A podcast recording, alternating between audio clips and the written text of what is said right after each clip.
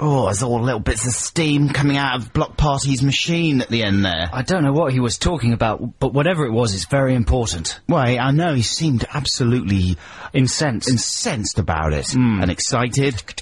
Hmm. Oh, that was Block Party. And this is uh, Adam and Joe here on BBC Six Music uh, on a Saturday morning uh, for our three-hour Saturday morning show. It's a marathon of fun. That's what I would call it. A funathon. A fun marathon. Yeah. Hmm. Yeah, it's like a three hour fun run.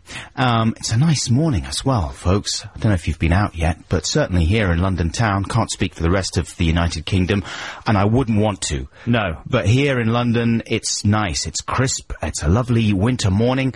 You know, what are the best things about winter for you, Joe Cornish? Oh, Santa, Yeah? the reindeer, the thick, thick snow, uh, all the Hollywood stars, Yeah. shopping. That's mainly Christmas, though. I'm thinking Uh, winter, in winter. general. yeah, The season. uh, I yeah, the, the the I don't know. because there's lots of downsides to winter. Who are the people who suffer most in the Ah. This winter? is a very tiring opening leg. I know, I'm putting you on the spot here. I'm sorry about that. God, but what? here, the people who suffer most in the Yes.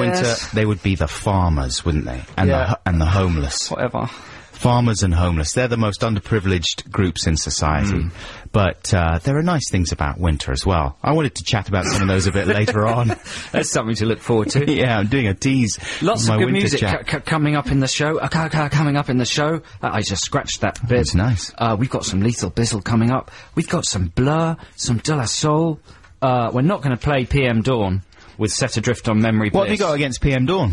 That's the most pathetic rap song Maybe ever you recorded. send me it's terrible. Set adrift on the memory bliss. Who's that guy? What's he called? Prince B, wasn't he? Something like that, yeah. He was confused. He was confused. Lots of great music. Of course, we're going to, uh, in a second, reveal the winner of last week's Song Wars. Then later in the show, we'll have this week's Song Wars, which is on the theme of global warming, sung very sincerely with some whistling. Exactly right.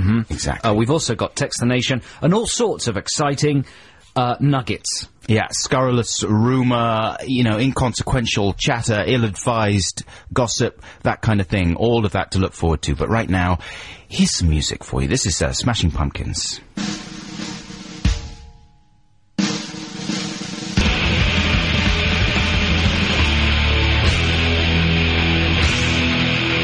Go on, you can go out then. For goodness sake, just just stop going on about it.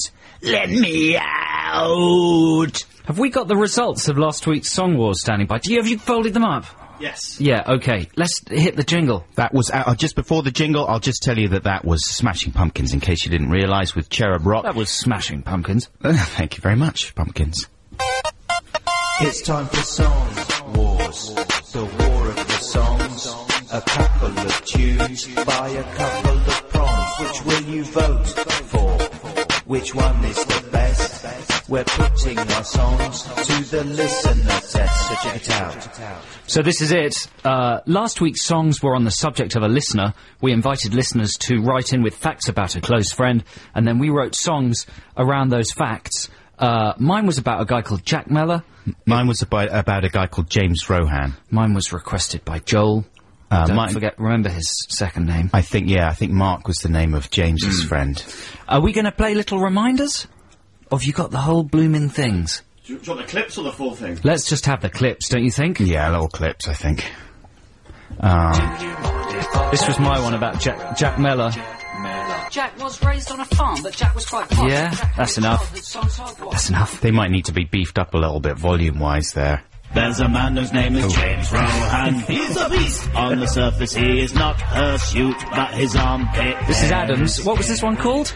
Uh, James Rohan, Neanderthal Yeah, Oh, man. from that. Okay, and I'm going to open the envelope now to reveal the winner. It's very exciting. I just remind listeners that I have, that me, Adam Buxton, I have lost Song Wars every single week for the last four weeks. This would be week number, no, this would be week number four that I had lost in a row if I lose again. Is it? What? No, this is show number five. Yeah, so it would be. Fi- yeah, number Yeah. four. Yeah. Yeah. Um, well, look at that. It, the tables have turned. Yes! Adam has taken it by 75% to 25%. Thanks, fans! Bucko wins. Bucko, oh, smash a room! Oh, I'm happy about it. I can't, I can't pretend that I'm not happy about it. I've got uh, uh, quite a good email that's an analysis of your song, Oh, really? but but it's through there on the printer. Shall we play the next record and I'll go and get it? yes, okay. read it out. Well, that's, that's good. So are we going to play my song in full then? No. The winning song? Yeah. Okay, okay, then if we have to. Yes! Here's James Rohan, Neanderthal man. There's a man whose name is James Rohan. He's a beast. On the surface, he is not hirsute, but his armpit hair is scary. And for that reason, he is known as Hairy.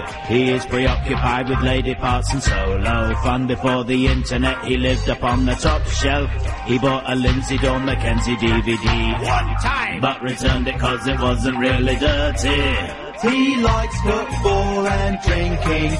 He's not a fan of thinking. He nearly gets in fights with blokes at karaoke nights. He sounds like quite a nightmare, but perhaps that isn't quite fair. Maybe there's a softer side to Harry that he's trying to hide. For example, Jimmy Rohan used to be a swimming champ, which is when they had to shave all his hair off. When it grew back, it was longer and coarser, which may have left him with some feelings of resentment. On the plus side, Jimmy Rohan really likes Star Trek, which indicates that he is not beyond redemption. James Rohan, Neanderthal man, learn from the lessons of the Trek. Here's a couple of- Apparently His mum is really fit. emails that we received over the week in relation to that song. Well, one was from Rich Flight. Uh, he's the web administrator at the Climbers Shop Limited in Cumbria. Oh yeah, I on went for that job, side. Didn't he you? says, "Hi, Adam and Joe. Despite its slightly Suggs-esque vocal styling, Mm-hmm. I think Adam's hairy Neanderthal man song is by far the superior. I'm not saying I'd go out and buy it, but if I had to choose one, then it's the dot dot dot least dot dot dot bad. That's nice, isn't it? That's fair. And here's the analysis. This is by a guy called Craig uh, Machin, M-A-C-H-I-N. I'm going to read it out in a kind of New England uh, American intellectual Paul Theroux style voice. He says, "Hello, chaps. Great to hear you're back on the air. I hope you start doing a podcast again soon." That's not really a Paul Theroux voice. That's more like David Byrne. David Byrne. Okay. My vote is for Adams' James Rohan, Neanderthal Man. The chugging, relentless verse melody with its gruff vocals perfectly highlights the nefarious character of James, the song's subject. I'm going to stop this voice.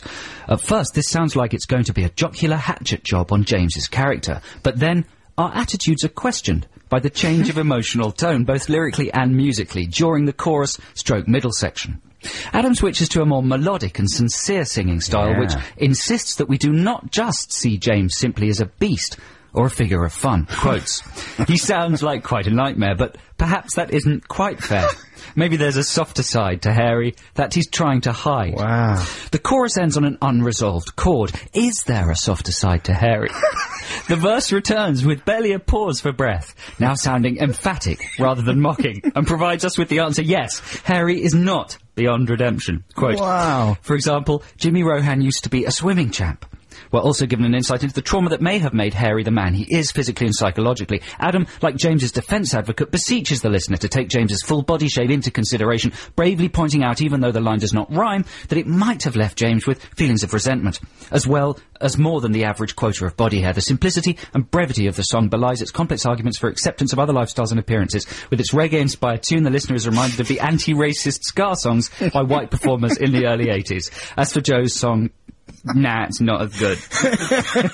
there we go. Thank you, Craig. That's fantastic. I've got to frame that. Keep that. That's amazing. So that's that's this week's uh, Song Wars. We'll have another Song Wars coming up i- in a bit. We have to leave a bit of a gap to clear the air of the stench of amateur, amateur music, uh, but there will be some more amateur popping, uh, you know, at, at around ten o'clock. So hold tight. Now this is not an amateur song. Is this something that you chose, Joe? Yeah, what is it? BDP. Yeah, this is brilliant. This is from um uh um uh, uh, uh, uh, um, uh, A man. uh, uh, ooh, uh, uh, uh, uh. Joe just had a little brain fart. this is from BDP. They're called Boogie Down Productions. This is a great album called Ghetto Music: The Blueprint of Hip Hop. I thought it was deleted, but then I found it in America. you must have been so happy that I was so happy. Oh, wicked! I found it. And this is a track from it. This is called "The Style You Haven't Done Yet." The number one set and sound. Live. Get Yes, the white men are in effect here on BBC Six Music. It's uh, Adam and Joe on a Saturday morning. Hello, He had a little lyrical nod to Hall and Oates there. did he? I'm out of touch. You're out of time. Did he? Yeah. I wonder how that relates date-wise. Uh, well, they were 1981, something like that. There's a digital, uh, a cable channel called Main Street. Uh-huh. Do you ever stumble across it? Oh, yeah, and it sometimes. plays uh, reruns of the old Grey Whistle Test. Yes. and Hall and Oates were on it last night. That's right. They play like whole concerts. yeah, it was br- it's brilliant. W- it- was that a good one? Because I I saw. Uh, who did I see on Whistle Test? And it wasn't quite so good. Hall and Oates were playing a song called "Abandoned Luncheonette." Uh-huh. It went on for hours. They were furious that the luncheonette was abandoned. Oh, I saw Tom Petty, a Tom Petty special. I like Tom Petty. Oh, it wasn't a very. Hmm. Well, they're often very, very early performances. yeah, yeah. yeah, yeah, yeah. That's the end of that conversation. Well, you know, listen, I was uh, talking about winter earlier on. I, I don't want to like torture you about winter, but I just thought it would be nice. Mm-hmm. Just to- so, so broad. Yeah, I know it is. Uh, Listen, I'm going to narrow it down for you. All right. Right, because I, I thought it'd be worth celebrating the positive aspects of winter that are seldom celebrated. You know what I mean? Because people are very pro summer. Everyone writes songs about the summer, that kind of thing. But I, there's certain things that really I love about the winter. And, All right. Uh, and I want to tell you about them now. Here are my top favorite three things about the winter. Getting very cold water out of taps all the time. Isn't that nice? Do you not enjoy that? You, you're like the world is the world is a water cooler. type Exactly. thing. Yeah. Yeah, that's true. Mm. You know, you don't have to run it for ages to get the cool stuff. In very summertime, true. sometimes summertime you have to run it. You run it for about five minutes there, and you uh, uh, and it's not even getting very cool. Where? Uh, just there. There. And you start thinking, oh, now I'm wasting water, and I'm not even going to get a cool glass of water out of it. Not a problem in winter when the freezing water is there instantly. Delicious. And I said before that obviously I'm taking into, you know, this is ignoring the fact that winter is a very hard time for a lot of Very people. difficult. Very difficult, especially For if you're worms. homeless, and if you're a worm, and if you're a farmer, it, winter is not an enjoyable time. If you're a worm farmer, It- then it's imagine. then it's the worst. Hell on earth. The hard earth you have to deal with. It's a Mm. not nightmare. even think about it. Here's another thing I enjoy about Number winter. two. Number two, not being constantly distracted and confused by attractive people, mainly women, wearing hardly anything. There's something sexy about too many clothes, though. Well, that's the thing I like. It's manageable sexiness, though. Do you know what I mean? It doesn't. It doesn't Yeah, scramble your but you mind. know, the basis of eroticism is concealment. well, there you go. Of You course. know, uh, eroticism is about what you can't see, not what you can. So, Yeah. a woman in a massive puffer jacket, 20 scarves, a hard hat, and massive boots is very sexy to me. I think, what's she like under all them layers?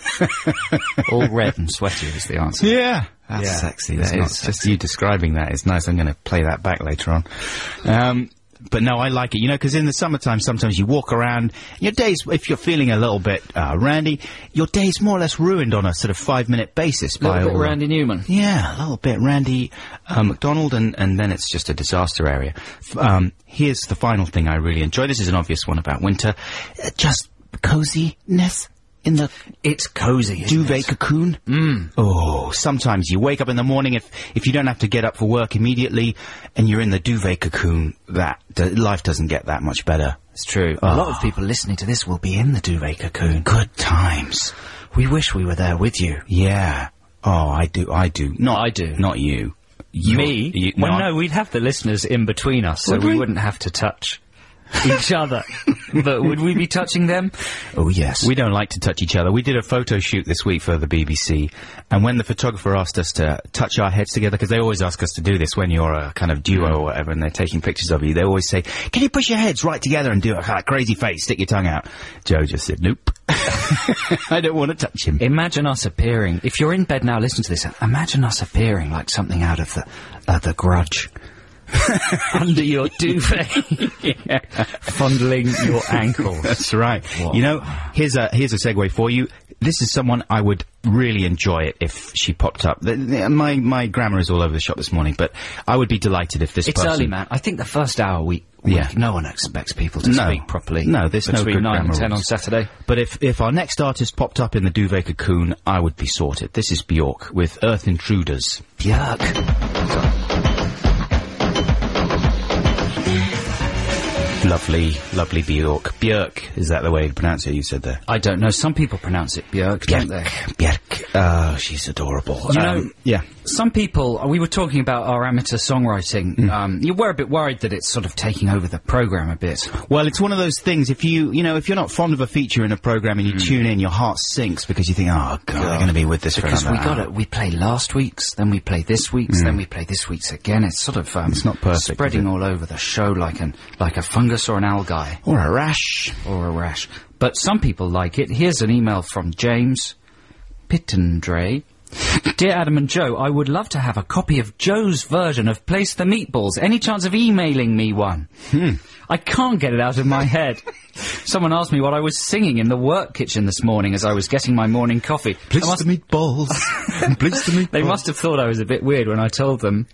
when I told them, it was a song about how to cook IKEA Swedish meatballs. Is his name James Peter Andre? Possibly. I hope so. Yeah, Pit Pitendray. Peter Andre. And here's one flattering about yours, Adam. Yeah? Hmm? Being balanced. Dear Adam and Joe, but mostly Adam. Hmm? This is from Sarah Castro. Please could you put the Scallywag Classic Tiny Mobile Speakers back on the BBC website? Because it's a work of pure genius. Even after 20 times of hearing it throughout that glorious week after the broadcast, I would always laugh and it has been sorely missed. My mate Claire agrees. And it's her birthday this next weekend. Wow, This there you next go. weekend. Don't worry. Well, these are the kind of things that we'll put in our podcast when they eventually happen. We might talk about that a bit later on, give you a bit of an update. But right now, it's time for the news, read by Harvey Cook. Digital radio. Digital TV. BBC Six Music. The Foo Fighters with Long Road to Ruin, that's released on the 3rd of December, and George Lamb chatted to Dave Grohl on Thursday. You can hear the interview again if you head to George's page. I just ended the sentence suddenly. I like it. I like it. Keeps people switched on, paying attention. Absolutely. I'm going to go to George's page. I'd like to hear what Page. Dave Grohl has to say. you Yeah. know? Is it Text the Nation time? I think it is. Text the nation. Text. Text. Text the nation. What if I don't want to? Text the nation. But I'm using email. Is that a problem? It doesn't matter. Text. Yes, it's Text the Nation, the part of the show, uh, unlike any other program, where we ask you to text in. About things. Uh, you can text 64046 or email actually adamandjoe.6music at bbc.co.uk. And what was the theme we established uh, last week then? You know very well what it was. yeah, but I'm doing it like a duo thing. Yeah, but I want to put it all on you because I think it's a little bit of a, a f- inflammatory one. Do you? I think it's dangerous. This one. Do you? Because I think it, uh, it it's it's something that you should be ashamed of. Like one should be ashamed. What? Of. Do you know what I mean? This is th- basically the idea is uh, for Text the Nation is ideas that you think you had before Yes. anyone else. Exactly. Yeah. But sometimes it genuinely happens. I know it genuinely happens, but I think it's a good thing in life. It's an important thing in life to not dwell on it ever. I agree, but we're allowed to dwell on it for one Saturday Yeah, of morning course. for a couple of hours, just to just to let off the steam. Uh, yeah, we're talking about ideas you think you had, and then they turned up in the real world. Someone else had them, a product or a film or a book or something. Because you can become a very twisted and bitter, and person. twisted. Yeah, absolutely. And one of the important things about being creative, Hmm. uh, I'd like to let you know, Yeah. is that you've got to have lots of ideas. Exactly. You've got to be able just to throw them out and, and not worry about it. And you've got to act on them. That's the other key thing. Yeah. It's no good having an idea and then just sitting on it. If you don't act on it, Exactly. you may as well never have had it. Here's my one. What I had and I didn't act on Go on quickly. uh, I had an idea for. We had an idea for a film about a couple of people who run a video shop and they make all the films that they rent out. Hmm. Uh, so they get they. It was you know going to be a kind of an Adam and Joe show thing, and they were going to and they were going to rent out silly spoof versions of films. Now Mi- Michel Gondry, who made uh, what did he make? Eternal Sunshine of the Spotless Mind. Yeah. And uh, Science of Sleep. Yeah, he's done it with uh, Jack Black and Moss Def. What's it called? It's called Be Kind Rewind. There you go. And it's about uh, Mos Def and Jack Black run a video shop, and uh, a meteor passes it, a magnetic meteor, and it erases all their VHS tapes. Don't ask why they're renting VHSs in, in this day and age. it's set in the olden times, Is isn't it? I think so. And then they have to they have to make all the. F- so it's exactly that idea. Yeah, yeah, yeah. Now he's done it, I'm sure, a lot better than we would. Or maybe not. I don't know. I haven't seen it. Maybe not. People say it's pretty good. I bet it's good. Uh, but that makes me a bit. I can't kind of read about it, or Yeah. I, I might be feel sick when I go and see it. my idea that I had a while back, um, around about 2001, I did this, and I was watching a lot of director commentaries on, at the time on DVDs, and I just thought it would be funny to do like a spoof director commentary that f- for a show that really didn't deserve one. Oh yeah, this is true. And uh, yeah, so I did a, a, a thing with my character Ken Corder, who you know talks a little bit like this, and he's a bit of an idiot. And I did a whole commentary for an episode of a show called The Priory. With was Jamie on- Fixton and Zoe Ball. Yeah, and it was you know it was a simple idea. It was just the idea. It was it, it- it was silly that Commentaries. that yeah spoof commentary for a show that uh, really w- wouldn't merit one. Uh, you know as wonderful as the Priory was. So I did the whole thing and and like forty five minutes worth of ludicrous commentary. I made menus for it and everything, and uh, it was just something I did to amuse myself and my friends. But And then- but then I thought I'm going to send this idea around, you know, because people really liked it, and a couple of my friends said you should you should pitch this to like a TV station or whatever. So I went round and pitched it to a few people. Everyone told me to uh, leave the building and uh, get out, and they weren't really. So a couple of people were vaguely interested, but they never acted on it. Two years later, uh, Rob Brydon did the exact same thing, director commentaries, but he did them for sort of old films. I'm not suggesting that he stole the idea, but it was a piece of synchronicity that uh, was very frustrating Hmm. for me, I must say. Anyway, we'd like to hear your ideas that you think you had before anyone anyone else, with any kind of uh, supporting evidence.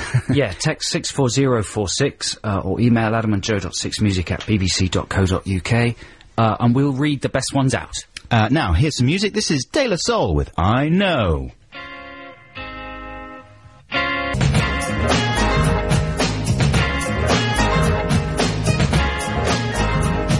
Uh, there are the plugs, Yeah. one, two, and three from De La Soul. man, that is good stuff. It sounds fantastic, doesn't it? Yeah, yeah, yeah, yeah. I know. And who are they sampling there? That's uh, Steely Dan, isn't it? From Peg. Yeah, you're right. Yeah, yeah, yeah. What, and that's an amazing song as well.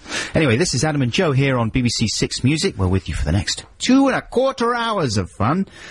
Over to and- you, Joe Cornish. Coming up now, it's uh, advert analysis time. I've been watching, as I mentioned earlier, rubbish cable channels, and uh, they're obviously where the worst adverts collect, the kind of sillet bang type adverts. Although, uh, before we continue, just very, very briefly, there's an ad that's bled over all channels at the moment for kettle chips. Have you seen that one? Uh, wh- is it Vox Pops? Yeah, it seems to have been made by a five-year-old for Yeah. uh, fifty pence. Well, we've often discussed this, uh, Adam and I, that uh, advertisers obviously go out of their way to make adverts weird. Yeah. So there's something sort of unsettling about them. Uh, that kind of sticks in your brain, and obviously these uh, kind of sync adverts—not adverts for sync, but the ones that sync to the bottom of the Mm-hmm. of the barrel that you tend to get on these uh, uh, digital channels—are prime examples of that. That's right. They're really odd. They're sort of designed to, if you're a housewife, uh, to kind of educate you, but also freak you out. Yeah. And it, it's well known that, you know, stuff like the Sillet Bang adverts, they're, they're designed to be odd, uh, they're designed to appeal to students, and they're kind of, uh, you know, knowingly uh, designed with an inbuilt sort of culty thing that Yes. people get obsessed with them. Yeah. But they're getting very, very good at this. Uh-huh. It, it's not like the sort of Pleasantville style 50s stuff where everyone's just chirpy and it's this artificial world where everybody talks about products. It, it's gone beyond that Truman Show thing. Now they're starting to be really deliberately abstract in some of the editing and, and presentation. And, and we can't say the name of the brand, can we, on, on the Big British Probably Castle? best not to. Best not to, so I'm going to call it Fluffite. Uh, it's a product for making clothes more fluffy. You stick it in the old washing machine, and there's a, an advert for Fluffite, uh, and we're going to perform it for you now. A bedroom. Lady number one is putting on a jumper while her dark haired friend, lady number two, lounges sultrily on the bed behind her, gazing at her bottom. Lady number one notices that her jumper is all stretched. Oh no! This one's all stretched too! Sudden cut to a strange man standing in the kitchen. He's addressing the camera. Looks like she needs a bit of help. back to the bedroom. In the time it took to say that one line, Lady Number One has taken off the stretched jumper, revealing a sexy white vest. She's hung the jumper on a hanger and is now inspecting it, her sexy friend standing close behind looking worried. And I wash everything so carefully. Suddenly, the man reaches out and grabs the jumper, as if he's been in the same room all along, but for some reason was neither audible or visible. He addresses Lady Number One. It's not you.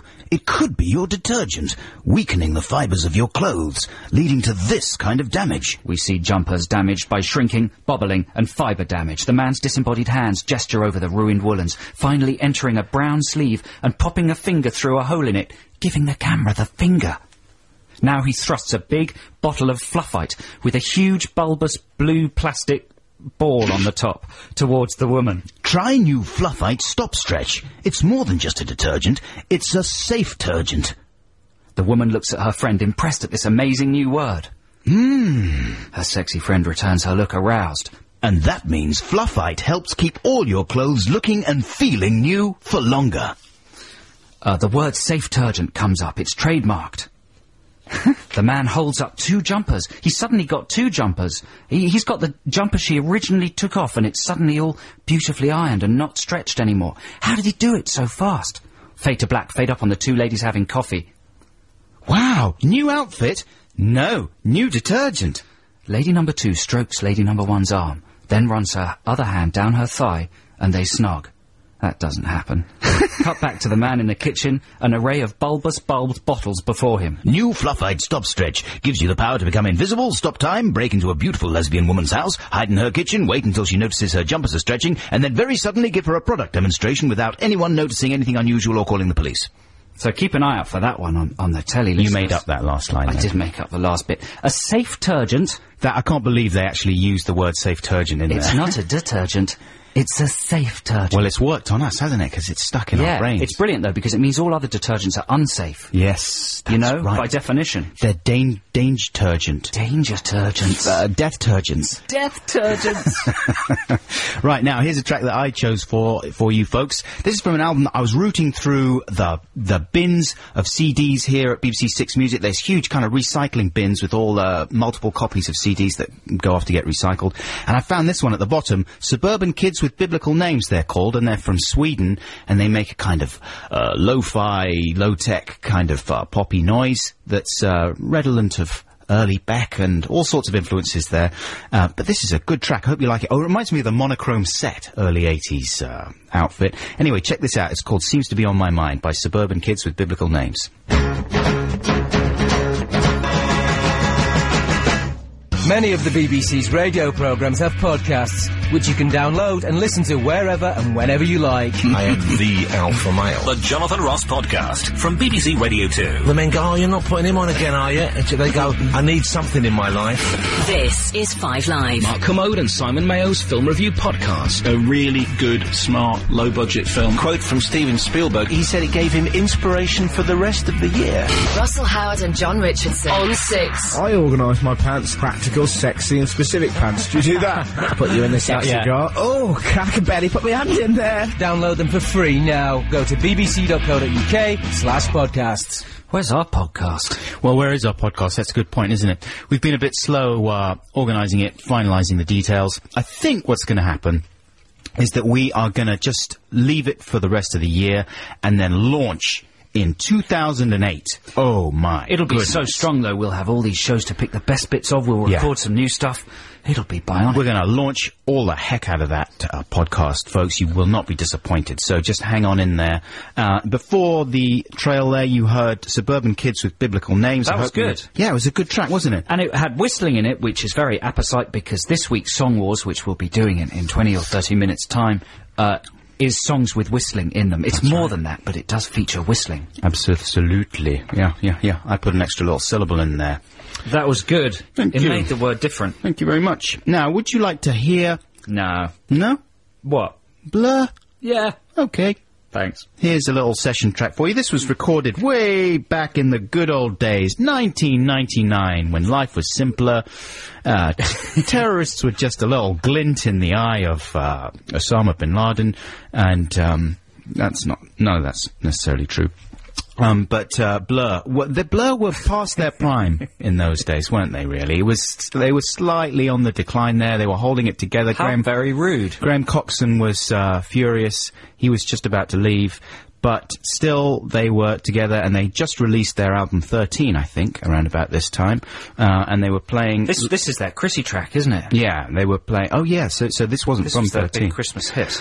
But anyway, uh, this is from uh, Radio 1 session live at the Golders Green Hippodrome, March 1999. This is The Universal from Blur.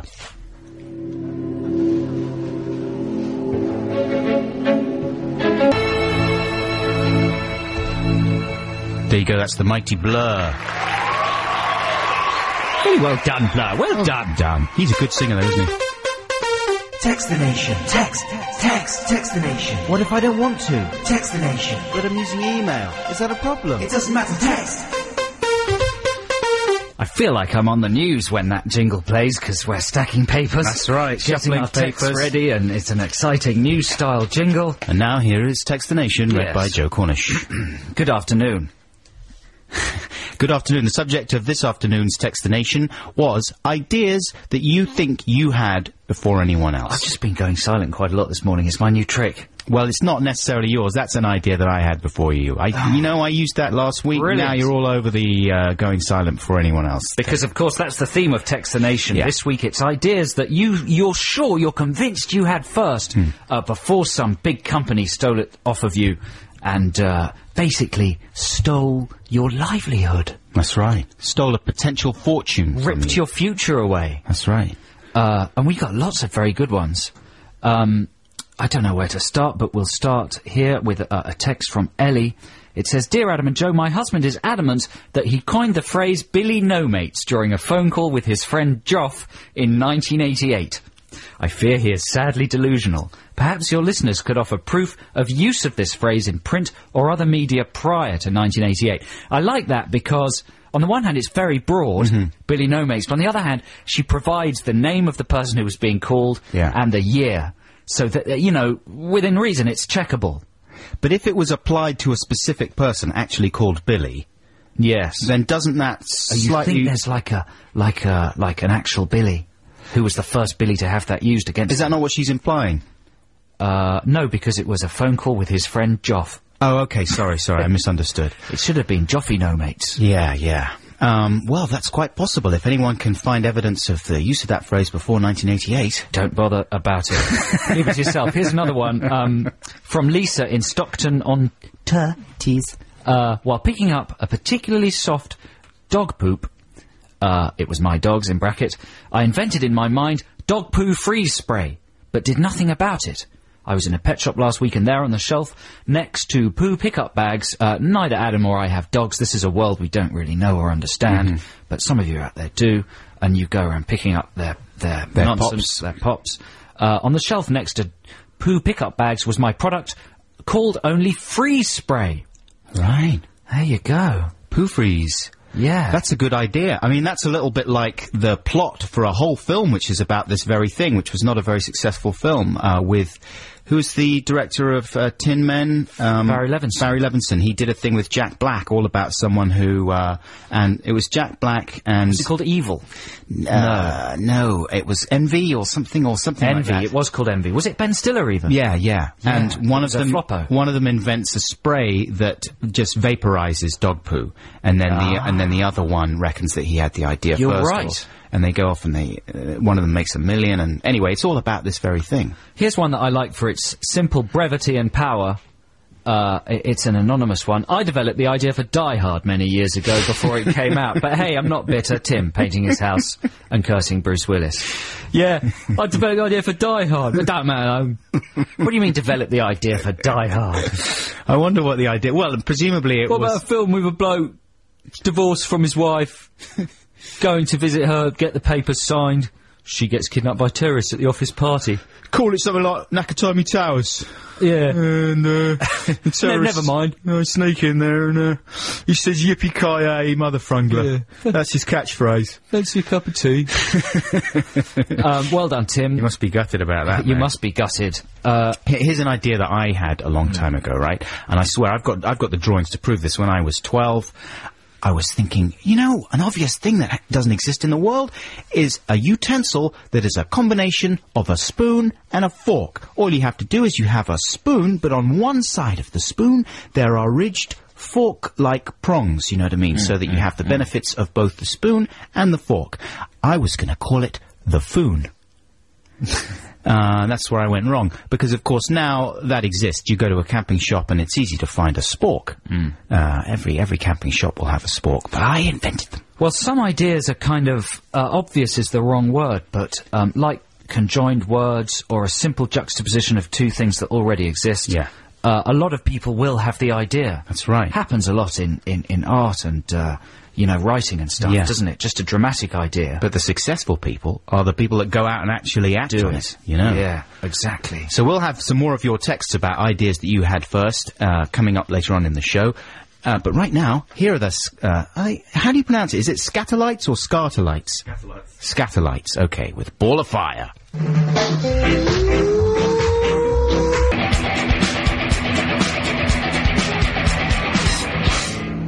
Mmm, that's that's cribs. Is it just cribs or the cribs? No, it's the cribs, and it's called Men's Needs. Men's I would have listened to Needs. that a bit closer if I'd known that was what it was called. He 'cause doesn't I've really. got needs. Yeah, I do. I too. need men's. Yeah, exactly. So do I. I need men's, and uh, that's from the album Men's Needs, Women's Needs, whatever. Whatever. Whatever. That's good, man. I enjoyed that. The Cribs. This is Adam and Joe here on BBC Six Music. We've got a whole load of exciting things going on that you, the listeners, can get involved with. It's true, isn't it? There's almost too much. There's Text the Nation on the theme of ideas that you think you've had that other people have stolen. There's Song Wars coming up, which we want your votes for. Uh, you can choose the theme of next week's Song Wars. Oh, my lord. You can suggest a theme for next week's Text the Nation. Yeah. It's so interactive, I almost wonder why we bother coming in. I do too. Do you too? Yes, I do too. Yes, I do too. I do do too. uh, we're going to be launch- launching. Lunching. We're lunching. going to be lunching. We're going to be lunching later on. And we thought maybe you could come along. But also, we're, we're going to be launching this week's Song Wars in just a second. Or rather, we're going to be. I- I'm confused. Don't worry, man. It's confusing because we're about to play a Kate Nash song, and it's sending out weird nuclear w- waves. Hey, of before oddness. before the Kate Nash song, let me tell you let me tell you a little story.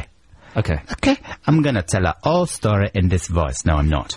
I'm not. This is something that happened to a friend of mine. I'm gonna change all the names just in case of sensitivity. Uh, but uh, let's call them Oscar and Leo. Okay. Hmm. My friend Oscar, he uh, about uh, seven eight years ago he was walking along the street one day in uh, London town, and he saw uh, a, a, a kind of sale going on in some groovy part of town of Camden, somewhere like that. And there was some an artist just selling his some crappy little T-shirts and bits of paintings and stuff that he'd done on bits of all wood and cardboard. And anyway, he snapped one of them up because he thought it was sort of funny.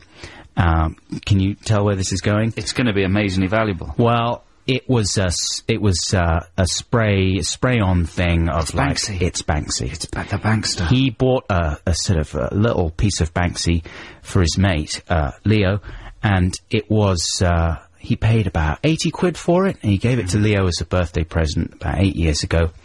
Anyway, Leo had it valued the other day because, Mm. of course, uh, Banksy's in the news now. How much do you reckon from 80 quid? This is just a well, little. ten, tens of thousands. I This is- imagine. this how, is a- how big is it? Uh, it's small. It's like a tiny, crappy little thing. It's literally on a piece of old rubbish. Well, then probably not tens. His at his LA exhibition, they were selling for, you know, hundreds of thousands, weren't they? Fifty thousand pounds, Hmm. fifty grand from uh, a eighty quid investment in a little, little bit of Banksy. Hmm.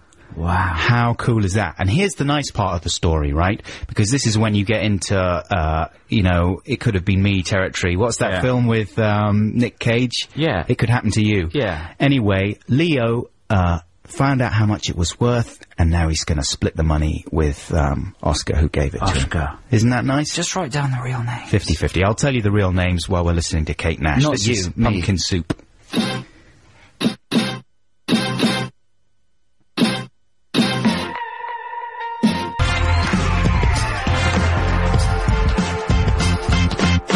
Kate Nash uh, with a track called Pumpkin Soup. Is that really called Pumpkin Soup? Yeah, it's confusing, isn't it? It 'Cause is. She doesn't sing about pumpkin no, soup. Pumpkin or did I soup miss it? Mentioned. No, it's all about wanting someone's kiss. Yeah, that's not bad. It's uh, slightly less um, irritating than the last one. That's very nice. A little bit of damning with faint praise there. from well, Joe Cornish. Hmm. you know, I'm just uh, acknowledging some people's feelings because it's very catchy. Yeah. But sometimes things that are catchy in a simple way become irritating. That's right, Even though they have innate goodness. That's- they get, just get overplayed. like us. Yeah. Yeah. Yeah. um, there we go. Uh, listen, I've just got an important uh, email from Joel Hughes who sent in the suggestion for my song right. last week. It says, Morning, it's Joel Hughes here from last week's Song Wars. Just woke up. Did we win? Oh. Oh, Joel, man, we didn't. Sorry to say, Joel, but you were trounced. we were I'm afraid. trounced. 75% to 25%. James Rohan, Neanderthal Man, won. And uh, but now we have an entirely new set of songs for you in this week's Song Wars. Play that jingle. You Oh. didn't warn Ben about that. Sorry, did I you? didn't warn Ben. I threw Adam him just a- pointed at him as if he was going to set it going. There we go. It's time for song wars, the war of the songs. A couple of tunes by a couple of prongs. So check it out. Yes, indeedy. And this week, uh, or rather last week, we told you that did we? I can't remember. It's so confusing. No, no, no. This week the um, songs were about. Uh, they they had to incorporate the following elements. You had Yes. to be a sincere. Yes, because we were having a discussion about how both Adam and I tended to sort of rap our songs because Yeah. we were a bit embarrassed about actually singing. Or do silly voices and yeah, stuff. in a sincere way. So we decided that this week's song we'd both try and sing in a sincere way. So we had to pick a, a subject that we could be sincere and passionate about, and that subject is global warming. Yeah, climate Mm. change uh, and that kind of thing. And also the other element, because we were listening to that Peter Bjorn and John track. Um, what's it called Young again? Folks. Young folks. There you go. With the uh, wonderful whistling there, and we thought that's the way to get a hit. You know, we've got to get some whistling. Mm. So it had to be sincere. It had to be about uh, climate change, and it had to incorporate whistling. How do you think you've done on those three elements there, Joe? Mm, I don't know. No, I'm not that confident this week. How's the sincerity? Uh, the sincerity's. Mm, it's. It's. I don't know, man. You be the judge of that. It's very difficult, isn't it? I mean, I, I mean, even even trying to be sincere, I was my lyrics about global warming, about climate change, are pretty much from the heart, and I was thinking back, like they're sort of embarrassing because they're so stupid. Do you try stupid? But I am a bit stupid. Do you try and sing?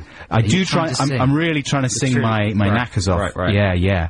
Uh, so anyway, shall we play the songs? Uh, who who wants to go first this week? Do you want to go first? I'll go first. Okay. Um, what the hell?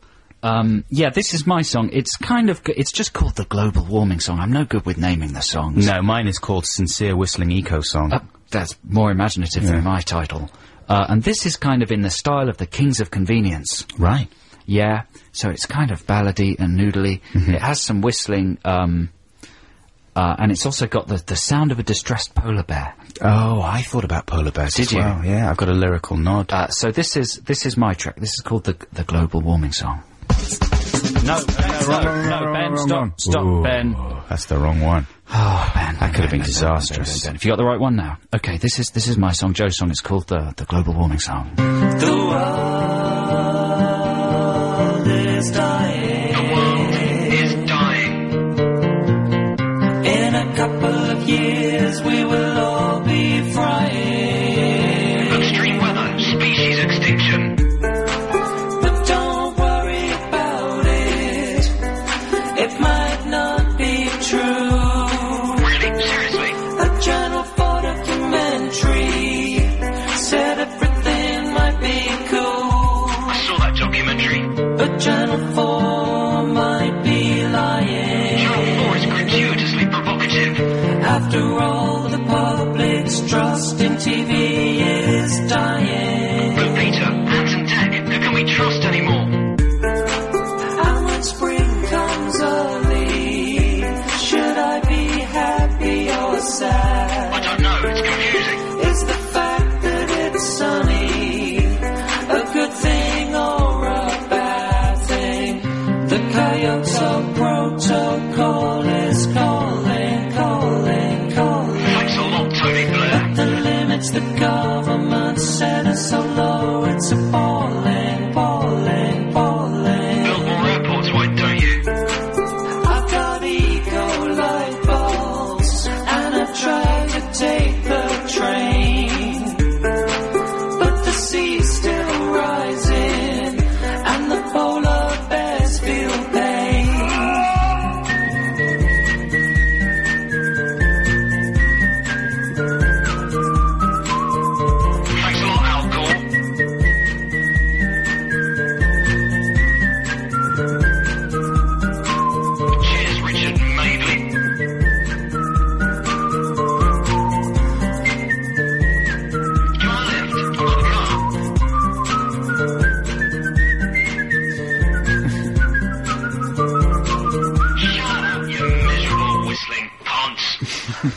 There we are. That's the global warming song. Wow. That's Mm. good, man. You, th- I- I've got a few of those themes in there lyrically. bet. It's, it's similar.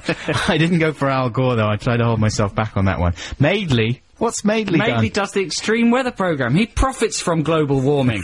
While the world suffers, he's coining it. You have raised your game there, man. Do you think? You have That raised took me less time than any other your song. I No, got. did it? Yeah. That's my favourite one of all the ones you've done. I really phoned that one in. That was good. I'm in trouble.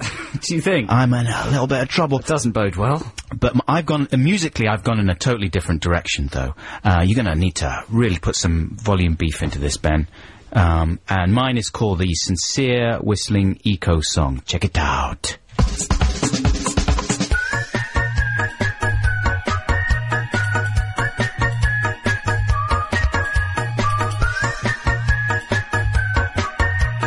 People look around you cause your home is disappearing. People stop you whistling cause time is running out. Can you forgive me, baby? What have I done? You know I never meant to hurt you and I'm not the only one.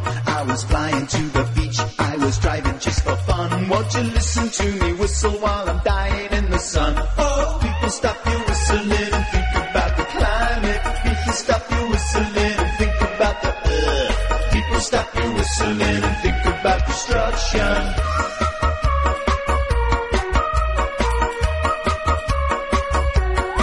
Turn the lights out.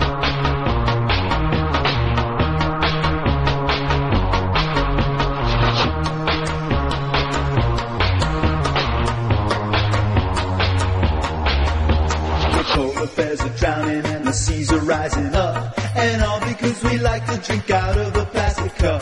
The world will be a desert or maybe under ice. I can't remember which it is, but it will not be nice. There might be time if we change our ways for ways. At least that's what the scientific community says. Although it is confusing because sometimes we disagree. But changing our behavior should be good for you and me. So people stop your whistling and think about the future. People stop your whistling and think about the kids. People stop your whistling and think about recycling.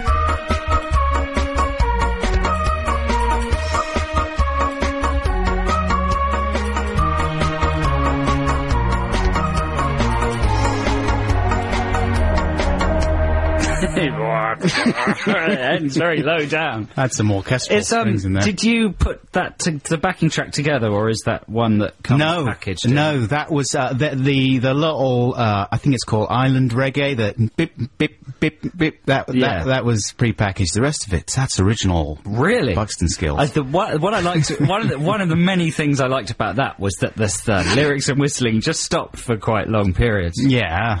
Yeah. Yeah, that was good, man. Thank you. It showed a confidence, and both of us hitting there the the rising sea levels and the polar bears, obviously one of both of our chief concerns. And also, you know, talking about the the fact that there is uh, still a little controversy. There's very, Yeah. there's no controversy about the fact We that the can't be climate sure how Hmm. to feel. is changing, but scientists are still disagreeing on key points. you know. So listen, your job, uh, please. It's not really a job. We're, ju- we're asking you, please, please do it. Help us, Doctor. Is to text and, and, and let us know which of those songs you think is the better one. Uh, text six four zero four six during the show. Vote Adam or Joe.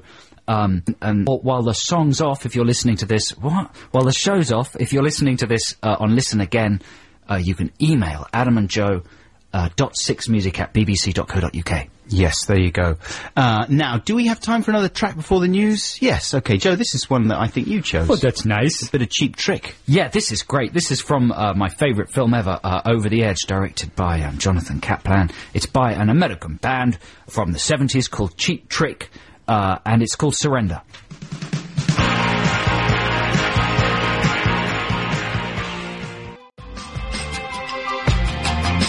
There you go. That's the Shins with Sea Legs. That's going to be their new single released on December the third from their album Wincing the Night Away, which you should really get if you haven't got already. Watching the night away? Wincing. Wincing. Yeah.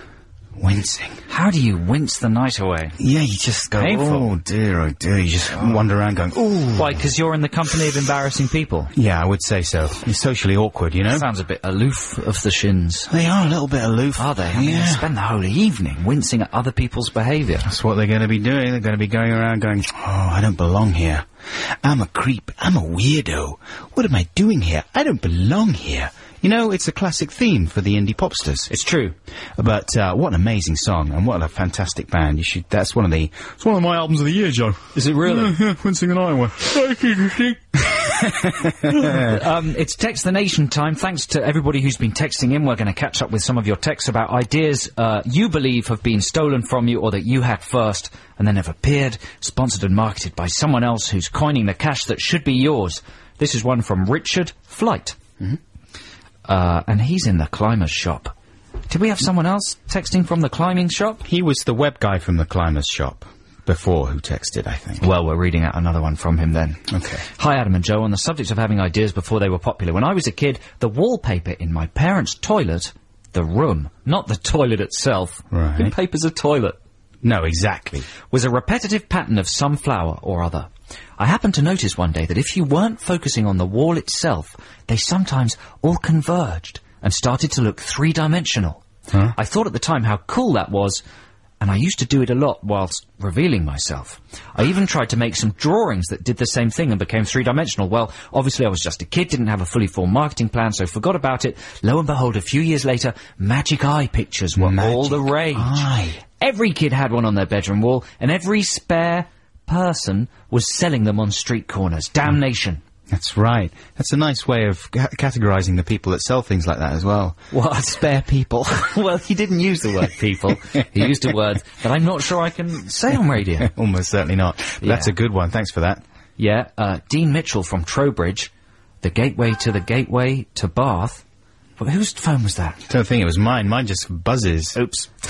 uh, Dean says, I was the first person in the world to attach card with pegs to my rally tomahawk and latterly my chopper. It No. made a clicking noise which sounded a bit like a moped, but not really. You're insane. People have been doing that since the 50s, for goodness sake. Do you think? Yes. Dean reckons it was him. It wasn't you, Dean. but that's a good example of someone with an inflated sense of significance, yeah.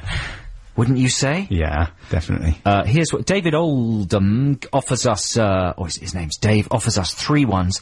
Uh, here's my favourite of the three. My brother has been known to write short stories in the postmodern slash Paul Auster style. Hmm, I wouldn't know what that was. You've never read any Paul Auster? No. New York trilogy, wasn't that Does his? he write for Heat magazine? No. Well, in that case, I'm not familiar He with can't. He can't. He sends them stuff, but they will not publish it. He it. won't do it.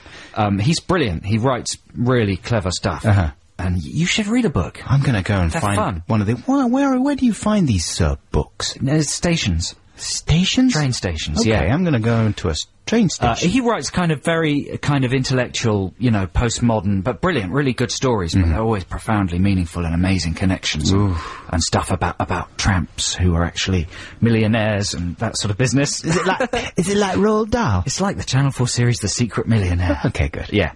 He once told me the outline of a story he was working on. It was about a girl who is ignored by friends and colleagues.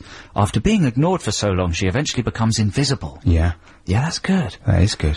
Uh, he's, she's sort of erased by people ignoring her. Right. Yeah, he'd got the whole thing planned out. He was going to write it up. He looked gutted when I told him that what he just described was an episode of Buffy the Vampire Slayer.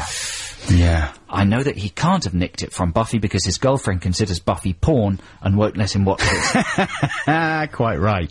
That is very frustrating when you have that, that kind of synchronous thing. You're just not aware of the fact that this is going on in the world already. I remember when I was at college, I was uh, doing a lot of kind of goofy parodies of the news, and it was all about the delivery of the news, you know, the way newsreaders I spoke. remember that pre day to day. Yeah, and uh, and then of course, in, I, I wasn't listening to the radio at the time, but if I had been, I would have known that Chris Morris and Amanda Inucci were doing uh, the radio version of the Day to Day, which was called On the Hour, and that was pointed out to me by my tutor at college, who suggested that I acquaint myself with what was going on in the world, and of course, they were doing it slightly better. Oh dear. Here's another one from Kerry McNabb. Uh, dear Adam and Joe, firstly, it's marvellous to hear you on the airwaves again. Just had to read that. bit out. That's nice, isn't it? Uh, but I have to rant. My flatmate and I had the idea for the film Run Fat Boy Run way before Peg came up with it. we not only wrote our idea down, but also cast it as well. Then, lo and behold, it was made without our consultation, which is rude. This is like the lady who was on uh, Dragon's Den the other day. With her bizarre film idea. yeah, You know, she, uh, they cast it as well. What they were going to cast Peg. Hmm. Schwimmer, didn't Schwimmer come up with that? Peg rewrote the script. I'm not sure that, that Peg came up with the actual idea. It was set in America. Then then he wrote rewrote it for England. Right. But uh, yeah, that's frustrating. I haven't seen Run Fat Boy Run. Have you? No, still haven't seen it. It was it did very well, It didn't did it? extremely well. It's yeah. the peg factor, man. He's gold. That guy. He's gold. Everything he touches. Yeah, there you go. Um, Should we that's have a it. few more of these a bit later on? We'll wrap that up in a second. Uh, but uh, right now, here is uh, the Queens of the Stone Age. This reminds me that we haven't replied to Zane's invitation yet. Have you? Zane Lowe's party Yeah. invitation? No. Um, He's 'cause gonna be This is one. Uh, anxious. this is one of his favourite bands. My email's been down. That's my excuse. Anyway, here's Queens of the Stone Age. Enjoy it.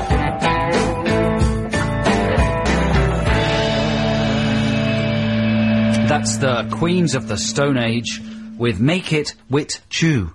Mm-hmm. Does that mean Chewbacca? Mm-hmm. Yes, it does. He wants to make love to Chewbacca. wants to have a little hairy snog with a Wookiee. Yeah, I wouldn't go further than a snog because they're violent animals. Their uh, s- mating habits are, are quite bizarre. No, I don't even want to think about the implications. I wouldn't, but take it from me, they, they have to uh, shampoo all over afterwards. Yeah, yeah, A yeah. Wookiee. Uh, now, Joe, I know that you're not a fan of I'm a Celebrity, Get Me Out of Here.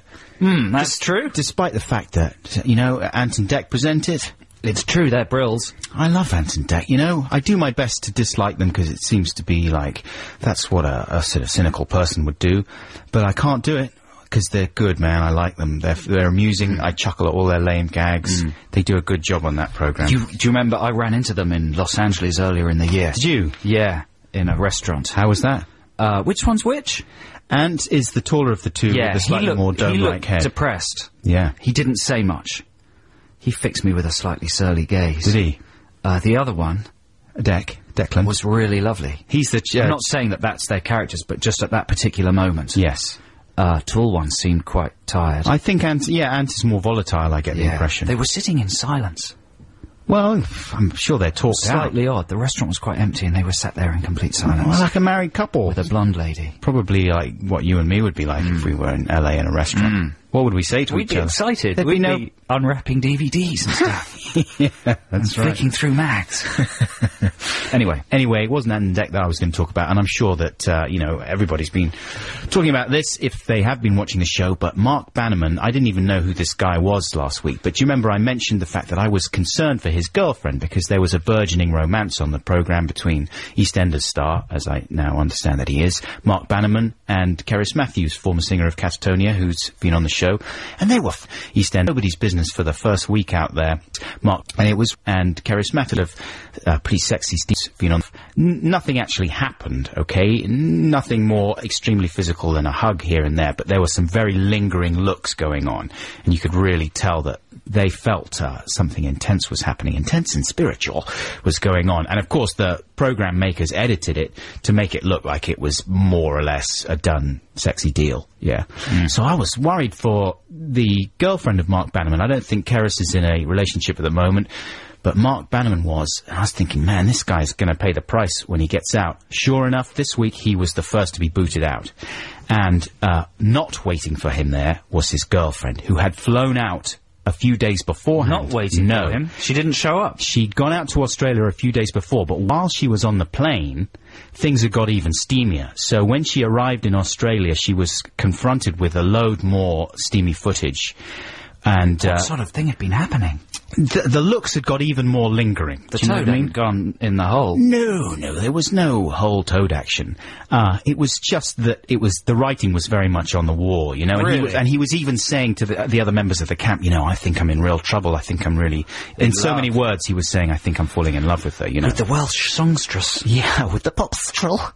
Um, I'm never going to say popstrel again in my Good, life. Um, but you know, at first.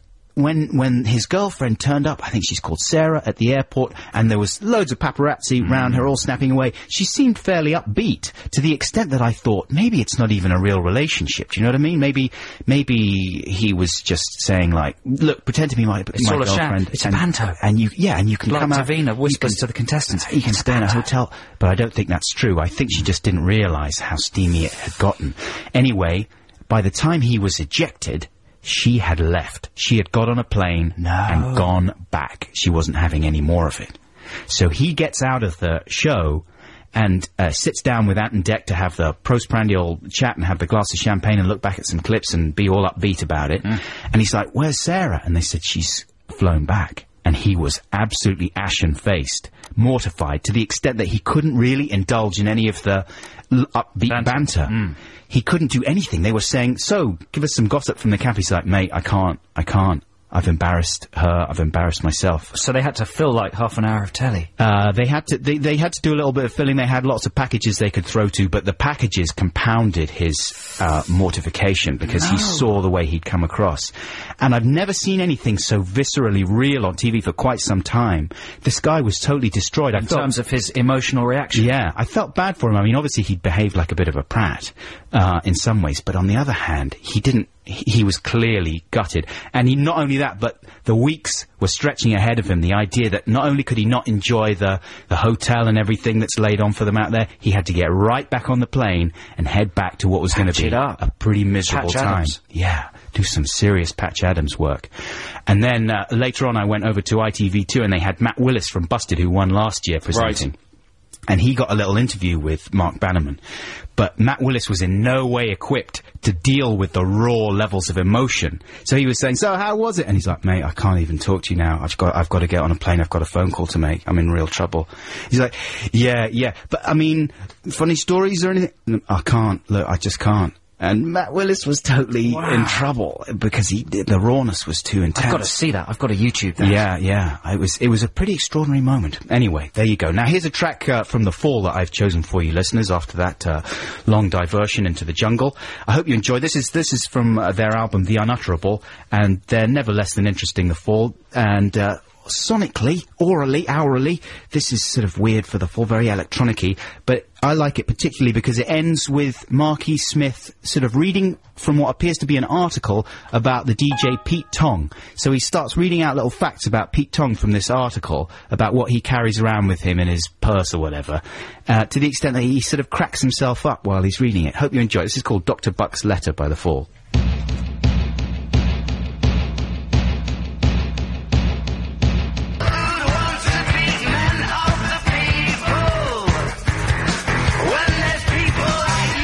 Very exciting.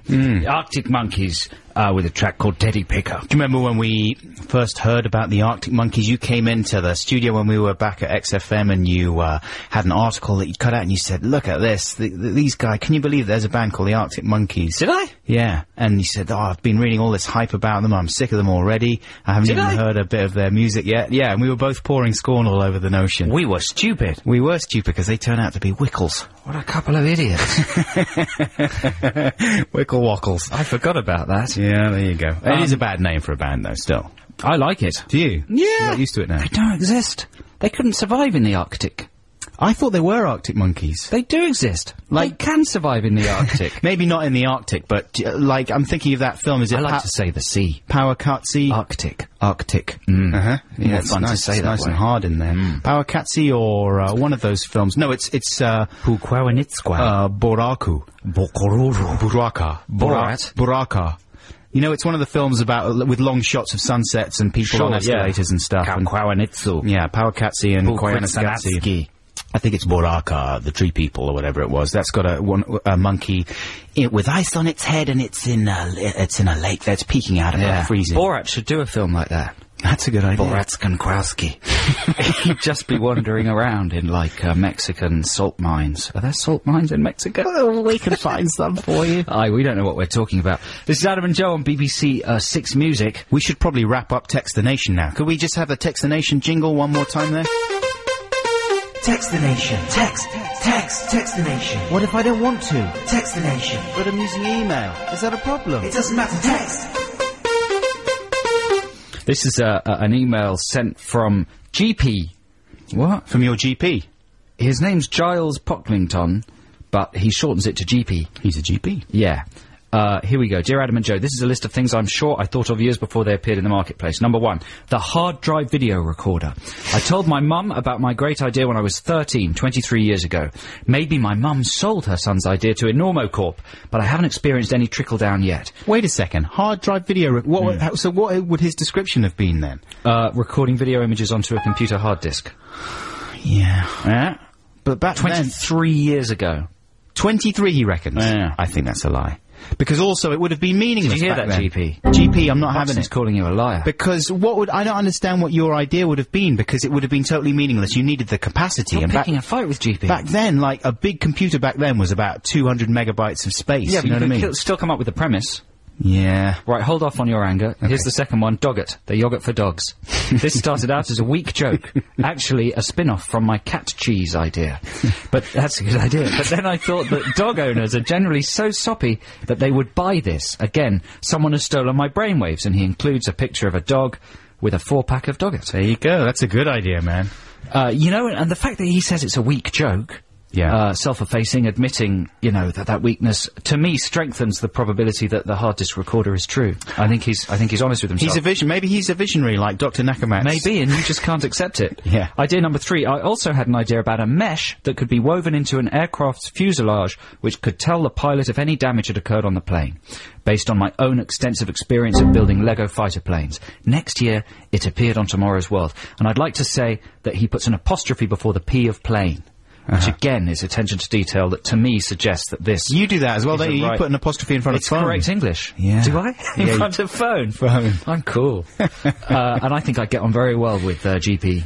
GP, I believe all of that. Man, GP, act on some of these ideas, guy. For goodness sake. Yeah, the if you- next one, do it. Yeah. Seriously. Patent it. Here's one from Steve Banjo. Stevie Banjo. Stephen Banjo. Three years ago, I was at a lavish corporate drinks stew and ended up chatting to the director of communications for McDonald's. I got really rather drunk and Larry and began telling him that I knew McDonald's marketing strategy at the time was all wrong, mate. All about trying to convince us how healthy McD's was. They do salads, lower salt content, etc., etc. Rubbish. You're barking up the wrong tree. It's not healthiness that'll get your average middle class taxpayer into Mickey D's, I said. It's quality. People don't expect a burger to be healthy. They just want it made out of proper meat. Okay? Right. So instead of trying to convince us t- it's healthy, which will never work, just add a completely premium burger to the menu, I argued. You could get Aberdeen Angus steak even. You've got the supply chain, the contacts, the farmers, the marketing, the outlets, everything you need. It'd be easy. All you do is buy good steak meat, cook it properly, slap it on the menu for five ninety nine. If you just had that one burger on the menu, I'd go to McDonald's. You could call it, I said in a moment of inspiration, the McAngus. And they have one.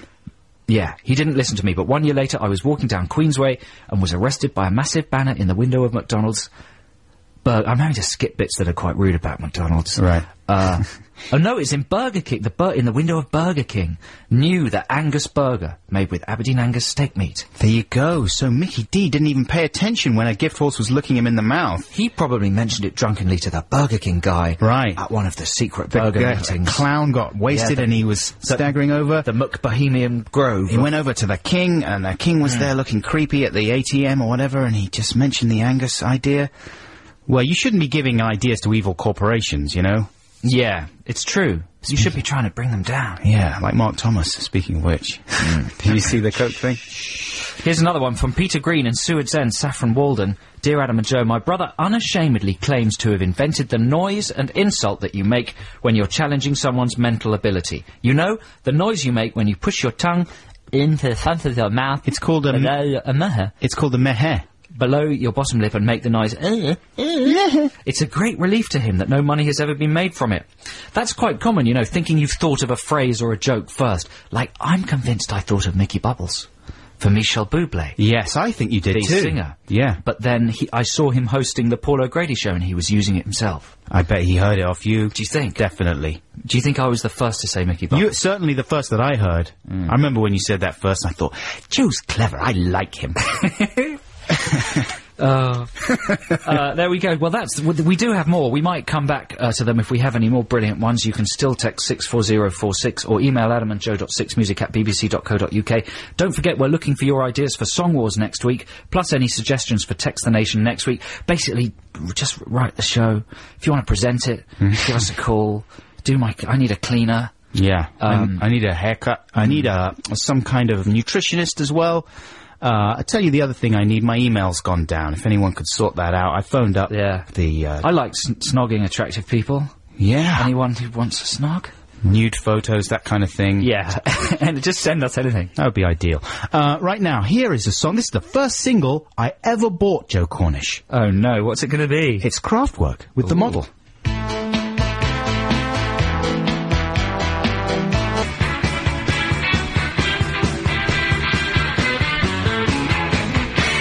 That's a different version to the one I've got on my greatest hits collection. I think that might be a live version, might it? Our notes here say recorded for dot dot dot dot, so it might be a Oh right, and a studio session version. thing. Yeah, there you go. That was Like- XTC with "Life Begins at the Hop," and before that, you heard Kraftwerk with the model. Yeah, you know when people say the hop, it reminds me of the Walton hop. Mm. You know what happened there? Mm, Yes, we do. Yes, Slightly creepy. Yeah, yeah. Um, this is Adam and Joe on BBC Six Music, the station where music matters. How much though? A great deal. Oh, what would what would it do for music? Anything. Would it if if there was a problem with the music? They it would do its own music. Yeah. Would it get in a fight for the music? Yeah. Really? Yeah. To the death? Yeah. Oh my lord. Yeah. It's actually a problem. We wouldn't know, would we? Uh, we might have to Yeah. because we work here. That's scary. Hey, listen. Um, this week I went to see a film. Well Exci- Thank you very much. I don't go to the films very often because of the uh, children factor. It's very hard to get out of the house, but we made it to a special screening of a new film um, that has a friend of ours in it. The film is called No Country for Old Men, and it's the new film by the Cohen brothers. And the friend of ours that's in it is Kelly MacDonald. Hmm. Hang on, when you say we and ours, who are you talking me and my about? my, my Okay. beautiful wife. Okay. Uh, so we went along and uh, and checked it out. It is wicked, man. Ooh, it is so good. Uh, and I'm not like the Coen Brothers have had a run of slightly stinky. Films. They've had some problems with the Lady Killers. Yeah. Uh, they had some forgot about the problems. Lady yeah, Killers. that was so bad it was almost invisible. oh my lord. They had a, they did a film that nobody even saw. there was one with Clooney and uh, Zeta Jones in it that That's I the saw. one. Oh What was it my called? gosh, I can't even remember what it was called. It was just a disgrace. It was like a sort of romantic screwball comedy. Yeah. and uh, But it- they're back on It form. Mm. was shocking. Back on form in a big way, in a very big way, and it's like fairly familiar territory for them. It's Fargonic. yeah, it's very far gone. A lot of uh, thematically similar things going on there, and some of the extreme violence you feel as if uh, they've done before, but th- but they've certainly. Put like an amazing new sheen on the whole thing and packed it with enough uh, new flourishes to make it well Charlie worth Sheen. the visit. Unfortunately, he's not in it. He's not an amazing new sheen. I was disappointed by the lack of the amazing Sheen. Where's his kids? Charlie's? Yeah, there should be a new generation of sheens. There should be, absolutely Mr. right. Sheen. Mr. Sheen. Get with it, Charlie. He's too busy being selfish, though, isn't he? It's true. To have children. Anyway, um, Josh Brolin is in it. He's sexy. And um, uh, the there's a guy in it called Javier Bardem. Are you familiar with him? Yeah, I'm. Yeah, He's a Spanish actor, right? What Yeah. kind of stuff? Do you know what he's been in before? all sorts of films. He looks like a kind of chunkier, more thick-set Antonio Banderas. Yeah. Kind of heavily lidded eyes. He's hot right now. He's so hot right now.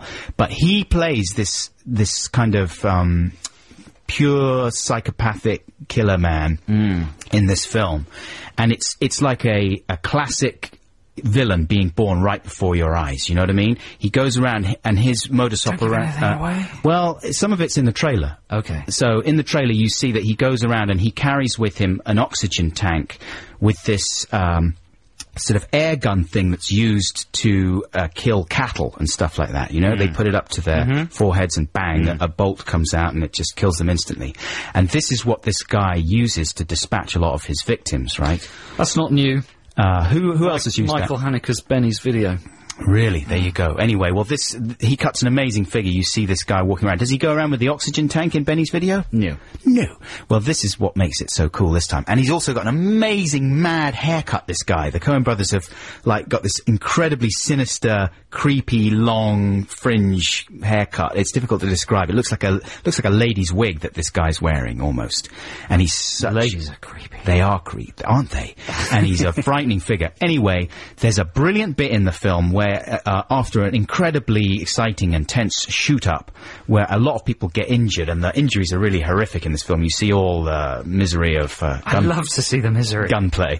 Joe loves a bit of uh, gunplay misery. Well, you'll be happy with this because Mm. he gets badly shot in the leg, right? And there's a great scene, and it's it's like a sort of uh, he gets uh, peppered with um, you know shot from a shotgun Mm. kind of thing, and he has to go and operate on himself. You see, that in itself is brilliant because most movies uh, don't bother with the repercussions of injury. Yeah. But when they do, it's always a winner. When Rambo has to sew up his big stitch. That's right. That brilliant bit in, um, what's the Clooney uh, war, f- Iraq war film? Three Kings. Three Kings. When they show you the exact uh, anatomy of a gunshot wound. Do you remember that? Mm. Going bit? into the gut, and yeah, exactly. Yeah, It goes because all really septic. there's enough drama in just being shot once. Exactly. And the subsequent uh, debilitation and pain that, that, that would. Uh, but it's it's a brilliant thing. and I love it in movies when people have to operate on themselves. Yeah, you- and and this is an all-time classic, really, of self-operation. Right, Mm. uh, Javier Bardem sewing up his gunshot wound in No Country for Old Men is just excruciating. Mm. Where is the wound in the leg? It's in the leg, and he's brilliant because he's got like a, a real doctor's mind on him. This guy's really smart, so he knows exactly what to do. He kind of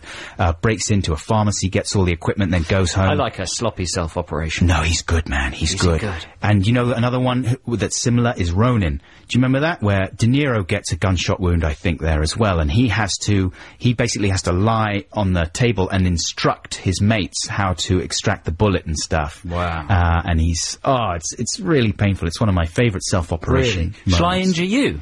If you could, you that's- could operate on yourself. That's what I was working Shall I do around that to. you for Christmas? Yeah. Well, maybe you could do it to me while we're listening to uh, the, the pipettes I'll right use now. this biro. This is Paul Shapes.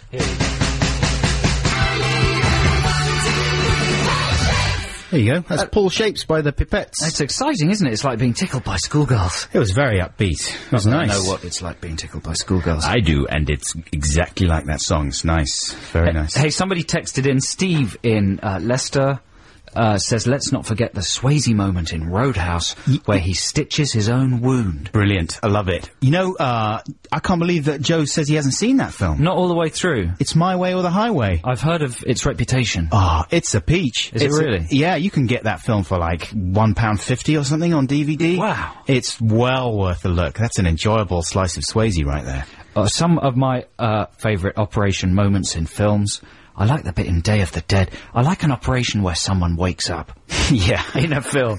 I like the bit in Day of the Dead. It's a zombie, so it's not really a person, but he's on the table and his guts are open. He sits up and all his guts fall out. Oh dear. what guts I remember on the that. floor. It's I like horrible. that bit. Um, there's a great German film called Autopsy. Actually, it's not great, it's rubbish. That's all about people being awake during operation. I mean, that is the most horrific thing that you could possibly imagine, isn't it? When you read stories about people who are conscious during their operations but unable Hmm. to say anything, so they can hear all the sounds, they don't actually necessarily feel all the pain and Oh, everything. this is unsuitable for early Saturday morning. Oh my lord! Terminator as well. I mean, he's a robot as well, but there's some very good self-operation in Terminator. That was the 1 first. and two. Yeah, yeah, yeah. And uh, we mentioned Rambo, of course. Total Recall as well. That kind of counts when he Stuffing that Hmm. thing up his nose. Yeah, we mentioned it the other day to get the thing out of his brain, the Hmm. little the beeper. It's good, and there's a great beeper moment in No Country for Old Men. As It's well. very good. I'm having a sort of a, an idea about a group of surgeons. Uh-huh. Okay, have we got the news? I'll, I'll do the idea after the news. No, it's I'm a excited. cliffhanger. I wanna- No, wait, it's a cliffhanger. Teasing after the me news. about the We're going surgeons. to make money off of this. Okay, uh, it's coming up to half past eleven here on BBC Six Music. This is Adam and Joe. Half an hour left of our show, but right now here is the news read to you by Harvey Cook. Digital radio. Digital TV. BBC Six Music. Voters down under boot out the government. Energy price.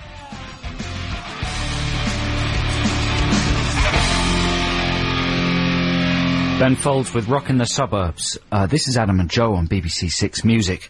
We left you on a cliffhanger before the news. Joe was just about to reveal his amazing idea for a bit of self-surgery film action. Well, I think we can all agree that it's an exciting component in any feature film when somebody injures themselves and has to operate on it themselves. A bit of auto surgery. So how about going with that idea and kind of building a whole film around it? My idea is for a film about a group of the world's top surgeons. Uh-huh.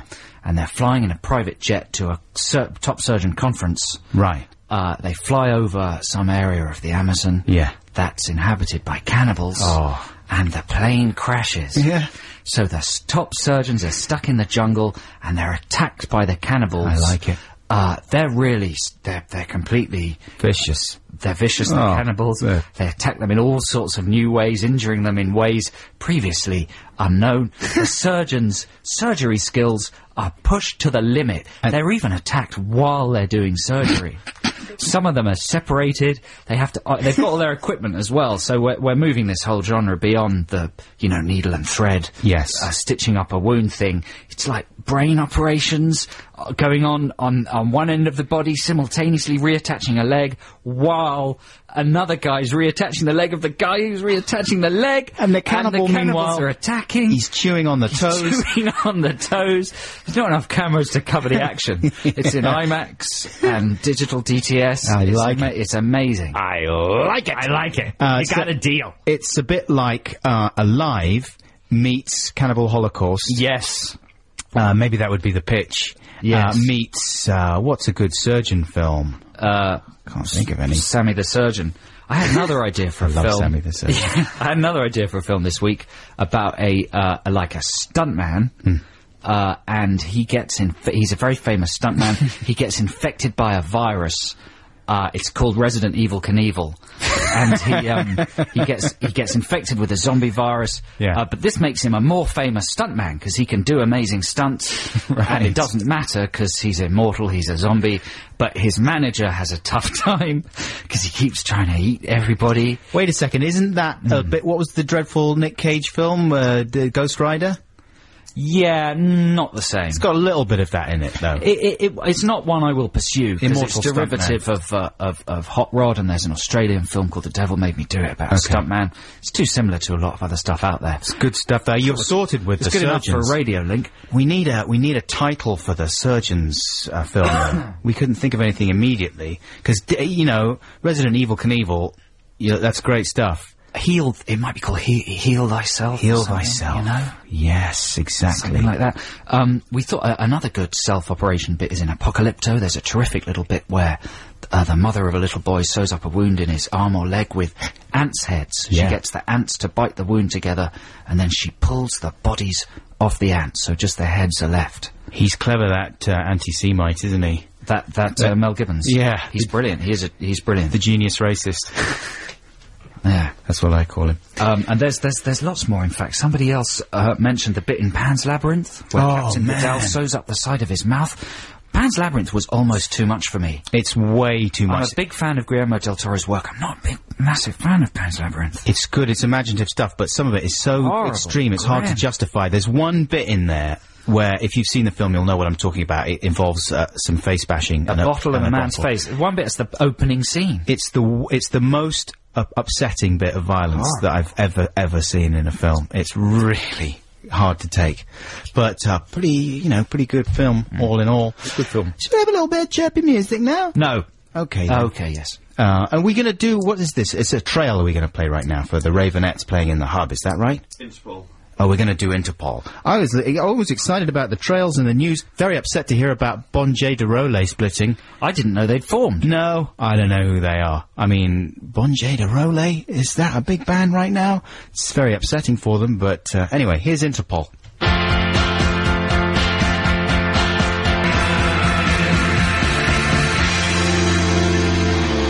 That's Interpol with number one in threesome. This is Adam and Joe here on BBC Six Music. Coming up to the end of our show, we've got less than a quarter of an hour left. I now. know, and we've got a lot to pack in actually. We so do. let's get straight on with uh, reminding people who may have just tuned in of the two songs up for Song Wars this week.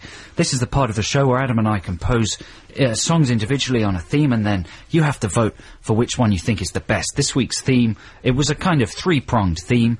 It had to be sung sincerely. It was about global warming, and it had to have a whistling passage in it. Yeah. Uh, so let's start with mine. Uh, this is simply called the Global Warming Song, and it's done in the style of uh, the Kings of Convenience. I've got ego light bulbs and I've tried to take the train. But the sea's still rising and the polar bears feel pain.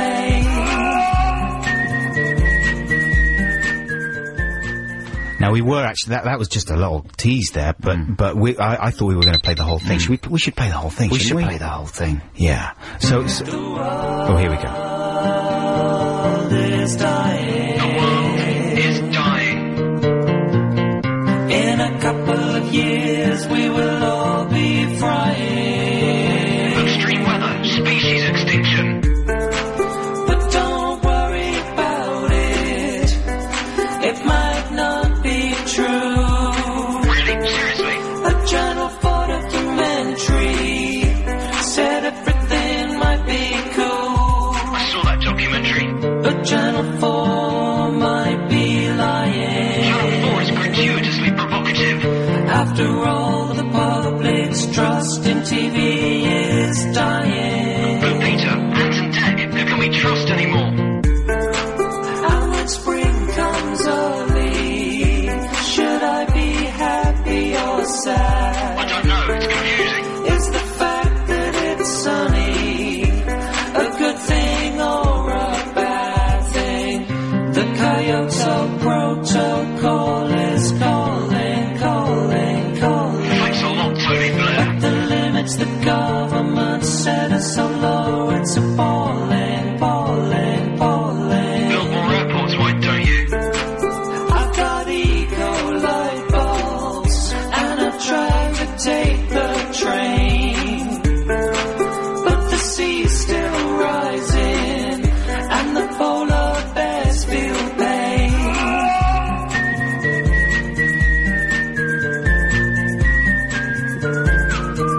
Thanks a lot, Al Gore.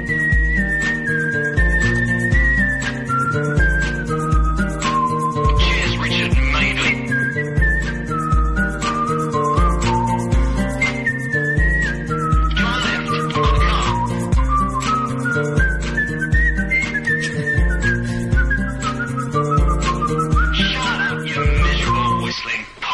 There we go. How much more sincere than that can you get? That was good. It starts with a real sucker punch about and the you world say dying. you say you phoned that one in, man. I can't believe that. Those I gotta- harmonies I gotta and try stuff. this hard. Nah, top of the head. No way. Some of sometimes the best stuff just comes out No. like that. So there we go. If, if, if you like that one, then uh, vote Joe, text 64046, or if you're listening again, uh, email adam and joe.sixmusic at bbc.co.uk.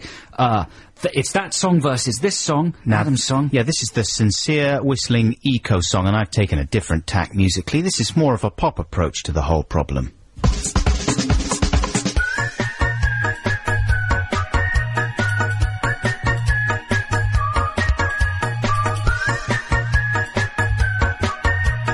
People look around you cause your home is disappearing. People stop your whistling cause time is running out. Can you forgive me, baby? What have I done? You know I never meant to hurt you and I'm not the only one. I was flying to the beach, I was driving just for fun. Won't you listen to me whistle while I'm dying in the sun? Oh, people stop you whistling and think about the climate. People stop you whistling and think about the earth. People stop you whistling and think about destruction.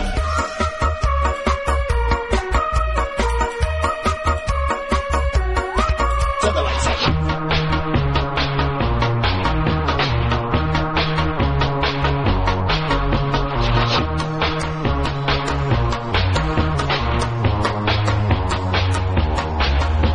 The polar bears are drowning and the seas are rising up. And all because we like to drink out of a plastic cup. The world will be a desert or maybe under ice. I can't remember which it is, but it will not be nice. There might be time if we change our ways for ways. At least that's what the scientific community says. Although it is confusing because sometimes we disagree.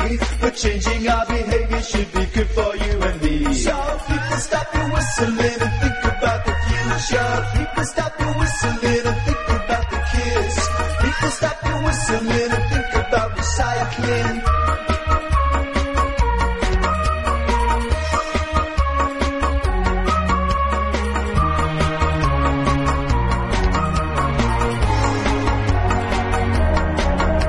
Have you, did you layer up that whistling? Yeah, boy, I layer everything up. Yeah. Because if you got a weak voice, I'm not saying you do. You, you're a good singer, but uh, my voice isn't really. Uh, you know, I'm no Tom York, so I have to layer it up about five times before I get any tunefulness out of it. So those are the songs to choose from, listeners, on this week's Song Wars. Uh, text Adam or Joe to 64046, or if you want to vote after the show ends, then email adamandjoe.6music at bbc.co.uk. Now, here's a track that I've chosen for you, friends. This is from, uh, um, I don't know, it's not really anybody's favourite Lou Reed album, I don't think, The Bells, but... Uh, I hate it. Yeah, Joe absolutely hates... I haven't even heard it and I hate The Bells, but uh, I've got a soft spot for this track, which is track one on The Bells, and it's it, it almost sounds as if Lou Reed is doing a parody of, of himself, the way I call it he's- the balls. Ooh, dear, Yeah. oh dear. Joe's, Joe Cornish absolutely slams the bells by Lou Reed there on uh, BBC Six Music. But uh, yeah, check this out. His accent is is uh, ludicrous in a very enjoyable way. Hope you like this. It's called Stupid Man. Stupid man. Stupid. It's like a Muppet song. Yeah. It's from, like, from Muppets Take Manhattan. I love it. It's good. Uh, it- our time's nearly up from, uh, oh, oh, I'm going to reconstruct that sentence. I'm going to give that sentence reconstructive surgery. I like the beginning of it. Our Yeah. time's nearly up for. you could have gone anyway there. Why, why'd you lose confidence with that one? I don't know. I'm tired. Are you? I had fun last night. Did you? What were you doing? I was on my own. Oh, on your own Um, fun. Listen, uh, it's nearly time for the end of the show. Thanks very much for listening. We'll be back at the same time next Saturday morning, 9 till 12. I thought I said something wrong. Someone texted in. You I- did, yeah. Thanks to Taff and Laura in Bristol, uh, who've sent in an email. I'll, I'll, I'll read every word of it. Are you sure that Interpol track isn't called No? No, num- what? I'm confused about what it's called. The Number Interpol track- one in threesome. I said it was called number one in threesome. Of course, it's called no I in threesome. But you see, Taff and Laura, you, you don't make that distinction because it's the N O space and then just a straight line. Is Well, it a one or an I? That's where I went wrong. You know? Uh, but you're right, Adam did, did get it wrong. They also say, by the way, I'm glad you qualified the statement. I love it when people wake up during operations with in films. Hmm. Mm. I, I don't, don't- I don't like it in real life when that happens. But that brings us on to the theme of Text the Nation next week. Yeah. Uh, we've decided it's going to be um, horror film ideas. Oh, okay. Don't you think? Yeah, we can try. Yeah?